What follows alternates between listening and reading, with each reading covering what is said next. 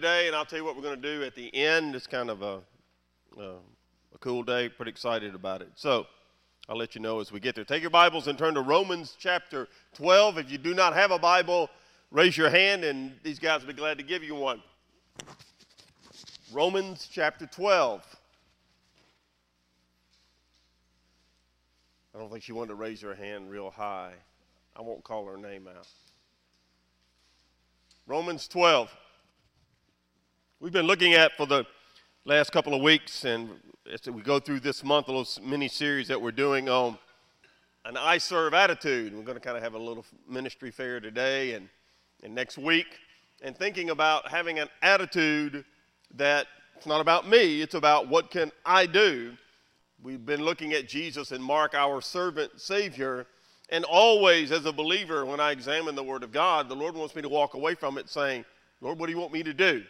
What do you want me to do? Not what do you want someone else to do? What do you want Randy to do? Where do you want me to fit in? What is it, God, you would for me to do? So this month we're kind of looking at what should be my mindset. And we're looking at specifically having this attitude of thinking like a servant.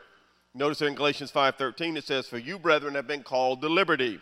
Not only do, do not use your liberty as an opportunity for the flesh, but through love through love, serve one another. And, and I will tell you, with my hand raised as a Christian of 47 years and been on staff of this church here 715 years, for 33 years I've been working the church.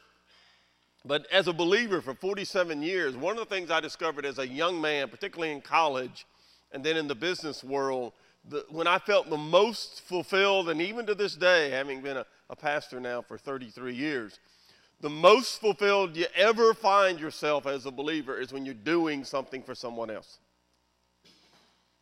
You're ex- exercising your gifts and your talents on behalf of someone else.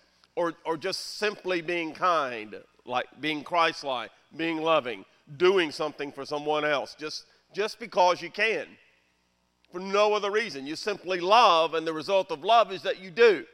The Bible tells us Jesus loved us and gave himself. He came to serve and to die. We die to self to serve each other. And so, as we're looking at this, we're, we're looking at the attitude of our surrender. If they're on your handout, we're going to hit this briefly. Let me tell you what we're going to do so you won't freak out. We're not covering that outline today. Are you shocked? Of course not. What we're going to do is a, we're going to kind of finish up a little bit of number one, and then we're going to skip down and do number three.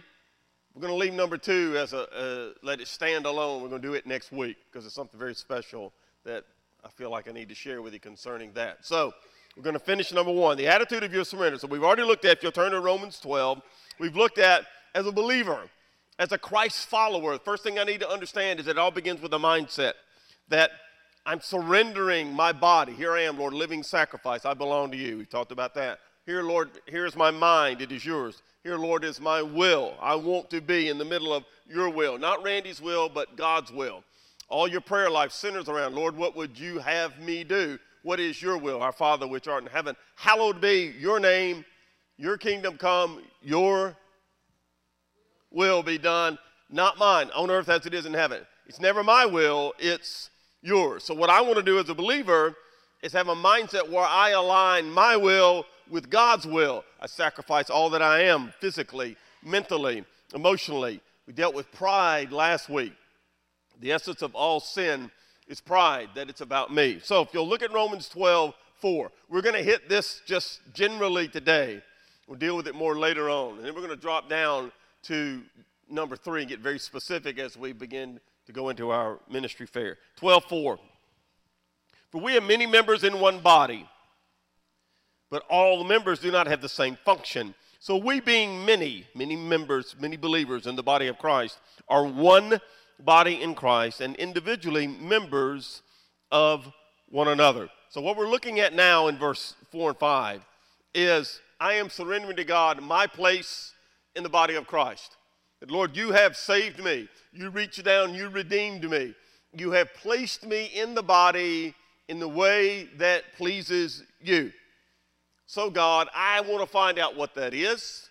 What is it you have for Randy to do within the body of Christ? And normally that begins, and the focus is in your local church, because that's where the New Testament, the whole, the entire book of Titus is about uh, Paul saying, go into all of these churches on the Isle of Crete and establish elders and leadership in the, those local congregations can then live out what it means to be the body of Christ through that local setting. That has not changed in 2,000 plus years. This is the church age. There's one universal church, the body of Christ. But within that body, there are local bodies. Within those local bodies, there are individual believers who comprise that local body so that we are all functioning as one unit. The idea is you have individuality that's integrated into one thing. We get our word university from this. Unity, diversity within unity within diversity. None of us are exactly the same, and that's a good thing. That's the way God intended it to be. Is that we look different, we act different, we smell different. Uh, we, can, we could probably work on that one, but we do. We're different. And so God had people that were up here earlier singing, talked about it a million times. That's not a talent that Randy has. So, should I be jealous? Sometimes I might be. I shouldn't be. It's not something that I possess. My, my daughter has an incredible, uh, both my, all of my children have great singing voices. My wife does. So they used to sit around and laugh at me. Because I thought at one time I did. And I had Mary's brother gently explain to me that my ministry might be somewhere else in the church and get out of the music ministry as fast as I possibly could. So I did. And the result was I ended up ministering to teenagers and I loved it. I was crazy. I loved it. I had a good time, and I was good at it. And I said, Oh, this is what God wants me to do, not that. That's what I wanted to do. And God said, No, no, no, Randy, I want you to do this. That's how I found out that I love to teach the Bible. Found out that was a gift that God had given to me. And so I could exercise it on behalf of others. And who benefited the most when I exercised my gift on behalf of others? I did. Because I was blessed and I knew I made a difference. I knew that I was found my niche. I found my place. And it's so fulfilling. And it, and it just sets you free I don't have to be what somebody else's expectations are. I don't have to be what, what someone else is. I have to be what God wants me to be. My place, my niche. That, and it's really incredible when he, he uses the example of a body, and we're not going to get into this great detail. But the image of a body is it's just magnificent how God does things. When you think about how sophisticated and you study how sophisticated the human body is, that it that far beyond the most sophisticated computer man can devise, your human body is uh, incredibly more sophisticated than that. Just Hold your hand up in the air like this, the number five. Just do that. Now, just make a fist. Now, blink. You have any idea how, how, what it takes for, for that to happen? Those simple little actions? How sophisticated you have to be to, for that to even occur? And someone wants us to think that that's an accident, that that all just kind of blew up when we were here one day. Please. It's not even logical. And what God says is, hey, just by the very fact you are who you are dynamically with DNA, just examining how sophisticated one cell of DNA is, is, is, is mind boggling. And God said, I want the body to be like that diverse, individual, but yet all functioning together. All functioning. That's what the church is. That's what it needs to be. So then he, then he he says, okay, you surrender your place. Now, within that, you have certain gifts. That's verses 6 through 8. Having then gifts giving, differing according to the grace that is given to us within that body, let us use them. If your gift is prophecy, let us prophesy in proportion to our faith. If your gift is ministry or service, let's use it in our ministering. He who teaches in teaching, he who exhorts in exhortation, he who gives with liberality, he who leads with diligence, he who shows mercy with cheerfulness. So here's the context. What God is saying is, I've given you spiritual gifts. Now, how are we supposed to use them? They are to be used, number one, the idea is God within his grace, get, grace is simply giving us things we don't deserve, like salvation, redemption, forgiveness of sins, eternal life, an inheritance in Christ. You didn't earn any of that. You can't buy it. God simply gives it to you in the person of Jesus Christ through the crucifixion and the resurrection. Now, after you're born again, He places you in that body of Christ, all believers, as He sees fit. He places you and gifts you how He wants you to function. So then he lists a few of them here. We're not going to go into great detail, but just a little example. In 1 Corinthians 12, the Bible says this There are diversities of gifts, but the same Spirit, God the Spirit. There are differences of ministries, but the same Lord, the Lord Jesus Christ. You got God the Father, God the Son.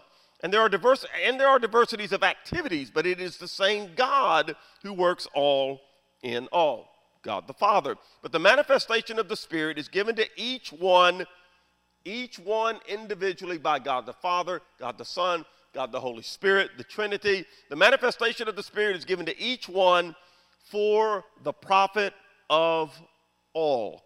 But the, but the one and same Spirit works all these things, distributing to each one individually as he wills. And we could go into great detail on this, but we're not going to because that's really not our specific focus for this morning.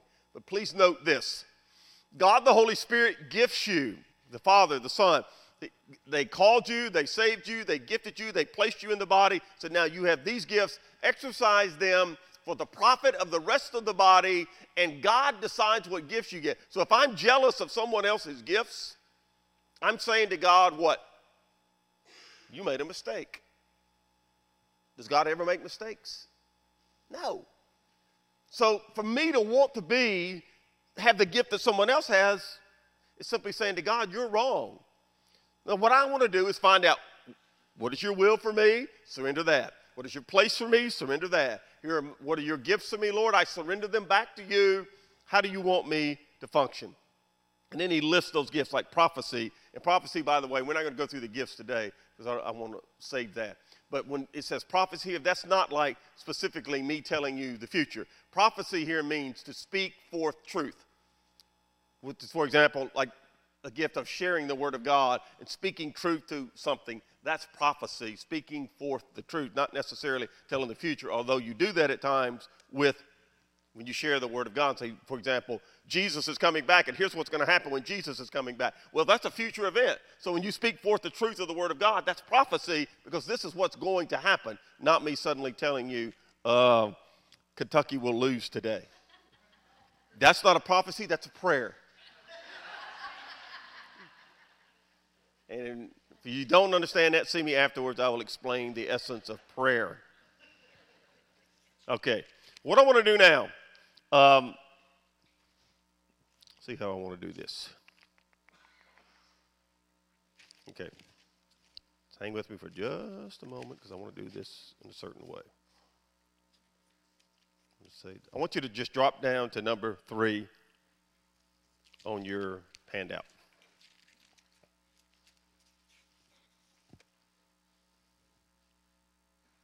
Okay, what does it say there number three? What does it say?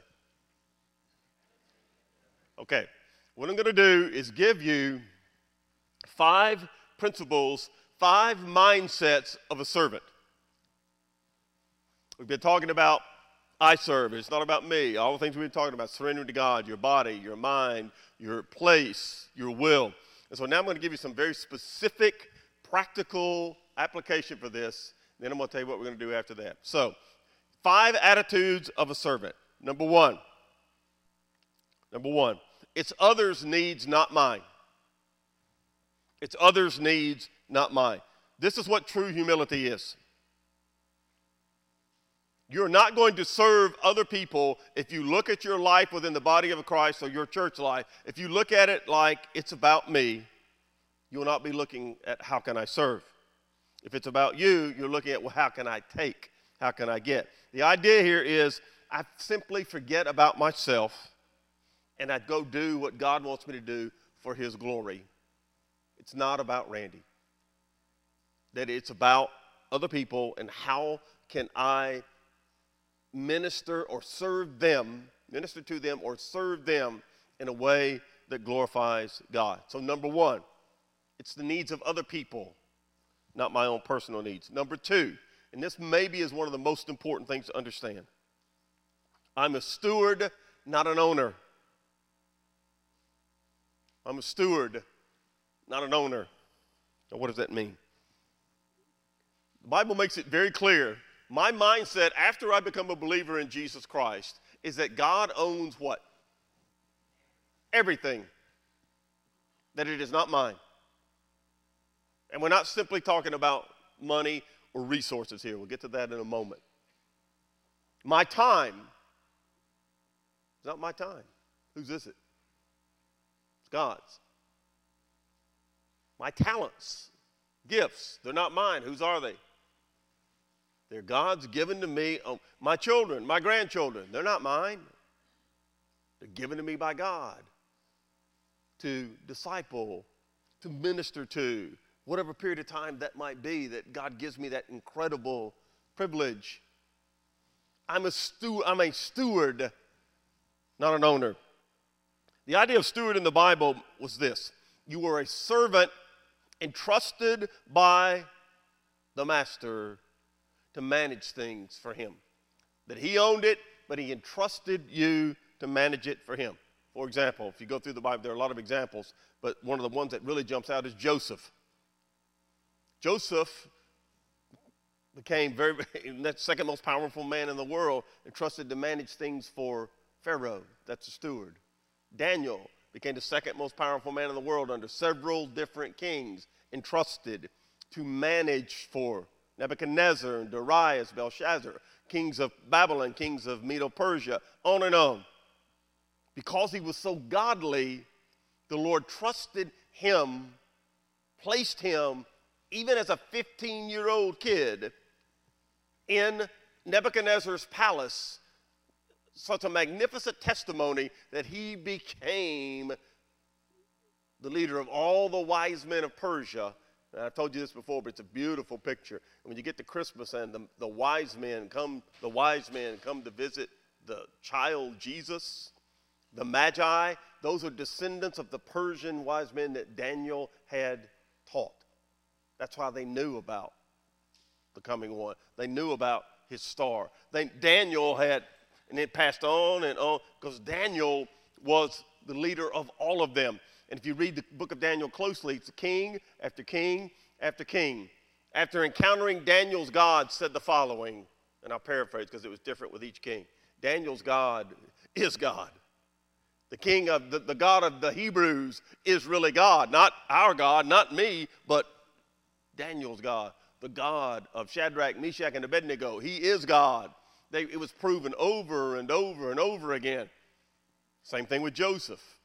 Joseph, because there was a famine in land, God, God put him in the position where his brothers had to crawl to him to get food. They tried to have him killed and sold him into slavery, and suddenly they look up, and Joseph is the one who's going to decide what happens to them. What are they thinking at that point?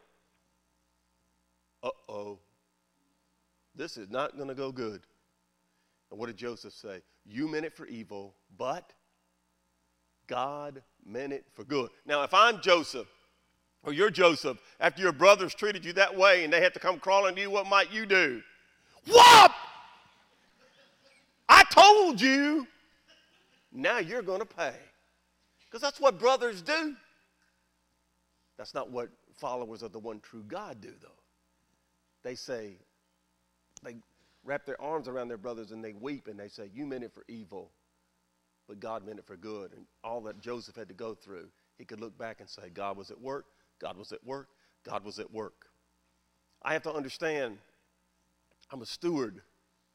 God owns it. So then he says, to, okay, Randy, I'm going to give you this time on earth, whatever it is. So far, I've had 63 years. I don't know how many more I have, but I do know this it's not mine. God gave it to me. He says, now you go manage it in a way that honors me. Hey, Randy, I gave you some talents. Use them in a way that honors me. Hey, Randy, I gave you some treasure. Uh oh, now he's meddling. Hey, Randy, I gave you and Mary a certain amount of money. Now you honor me with it because it's not yours, It's mine. I've given it to you as a conduit through whom I'm going to want you to go out now and glorify me. Use that time, use that talent, use that treasure. You don't own it, you manage it for me in a way that honors me. Third point it's my responsibility, not others. Every one of you, if you're born again, if you know Christ is your Savior, you've been called to serve somewhere. And I don't mean that you have to do what we tell you to do. I'm saying you need to be serving the body of Christ somewhere. I don't tell you, nobody's going to, you decide you want to be involved in one of these ministries, nobody is going to send the guys with the black ties and the fedoras to your house to want to know what's up. Why are you not doing? Between you and God and the Holy Spirit, but if you're born again, you're called to serve somewhere. You don't compare yourself with other people. Boy, he, how come he gets to do that? I'd rather do that. Looks like more fun. Nobody wants to work over there. What does the God want you to do? Not somebody else. You don't compare yourself with other people. You don't criticize others. You do what God wants you to do. You're not competing with anybody else. The reason you're not competing with anybody else is you're too busy doing your own job. You ain't got time to compete besides the fact it's not right. It's a great story in John 21. I'm just going to read it to you. The context of this story is after Jesus has risen from the dead. Basically, the disciples, after Jesus was crucified, they kind of said, I guess it's over with. We're gonna, I'm going to go back fishing. And they're fishing. remember, Peter had denied Jesus three times, and Jesus appears to him and says, Do you love me? Do you love me? Do you love me? feed my sheep, tend my sheep, feed my sheep. It's a beautiful picture of restoration, reconciliation. That's just occurred. That has just happened. And then you get this passage. Most assuredly, I say to you, when you were younger, you girded yourself and you walked where you wished. Jesus is speaking. When you are old, you will stretch out your hands, and another will gird you and carry you where you do not wish. This he spoke, signifying by what death he would glorify God. Peter would. And when he had spoken this, he said to him, Jesus, to Peter, Follow me. And remember, he has just restored Jesus in a beautiful, emotional scene, saying, I want you to go feed my sheep, tend my sheep, feed my sheep. And he asked him three times because Peter had denied him three times. That has just taken place. Now, notice Peter's response. And Peter, turning around, saw the disciple whom Jesus loved. That's John the disciple whom Jesus loved following, who also had leaned on his breast at the supper. He was at the Last Supper. And he said, Lord, Peter said, Lord, who is the one who betrays you? Peter, seeing him, said to Jesus, But Lord, what about this man? Talking about John. Jesus said to him, If I will that he remain till I come, what is that to you? You follow me. You know what he's telling Peter? You don't worry about John. I'll take care of John. Hey, Peter, who do I want you to worry about? Peter. That's who I want you to worry about. You follow me. Maybe I'll take, your life will be gone tomorrow. Maybe John will stay till I come back. It doesn't matter. You worry about you and follow me. Man, what a great principle for service. That it's not about me, but it is my responsibility and I'm just simply going to follow Christ where he wants me to go, not where he wants John. Number four, principle. It's my identity in Christ. I am a servant. I am a servant. I'm unconditionally loved and I'm accepted by God. I don't have to prove my worth to anybody. God says I'm worthy.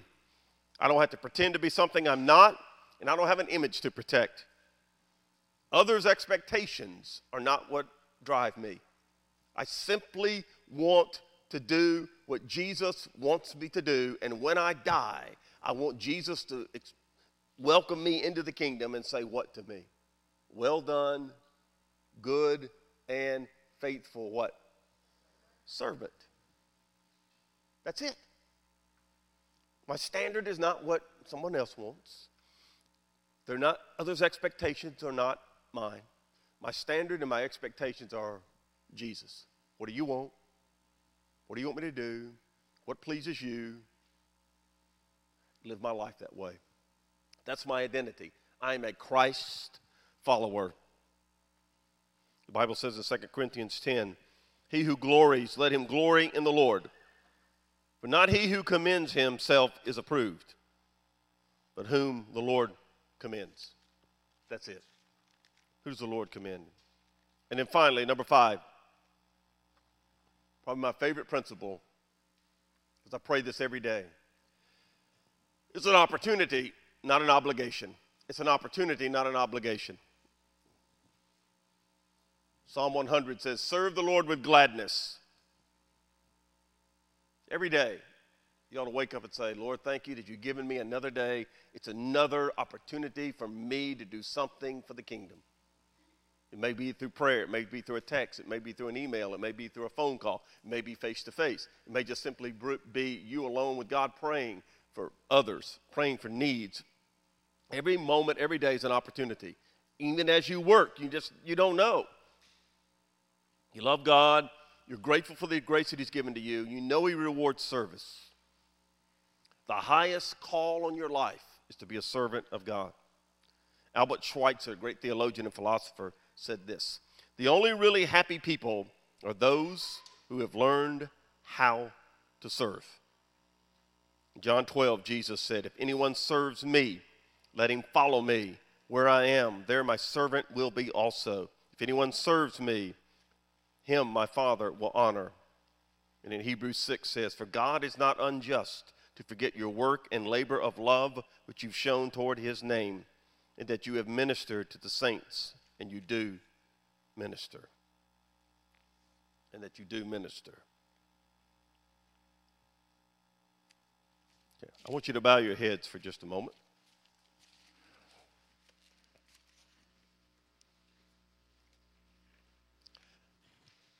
Just, just bow your heads, just quietly. In a moment, we will close.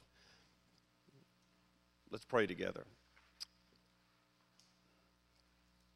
Lord, we just thank you that for grace, that you reached down, you saved us, you gave us life, you gave us peace, you gave us hope, you gave us a reason simply for existence, that every day is an opportunity, not an obligation. I do, out of love, we care for each other, we serve one another. We thank you for that privilege, Father. We really do. The privilege of being a Christ follower. So, Lord, I pray for everybody in the room, all of us who are born again, that we would understand the high calling on our lives to minister, to serve, that it's not about me, it's about others. And what can I do on behalf of the kingdom for others? And Lord, for somebody here who's not a believer, that they would come to one of us, ask, or maybe even pray right now, Lord, forgive me, save me. Jesus, thank you for dying for me. Save me. I want to be a servant as well. Lord, we commit this time to you in Jesus' name. Amen. What we want to do is, I want you to stand. We're going to sing for a few moments and you reflect on this. Then I'm going to come back and tell you what we're going to do after that. So please stand as we sing.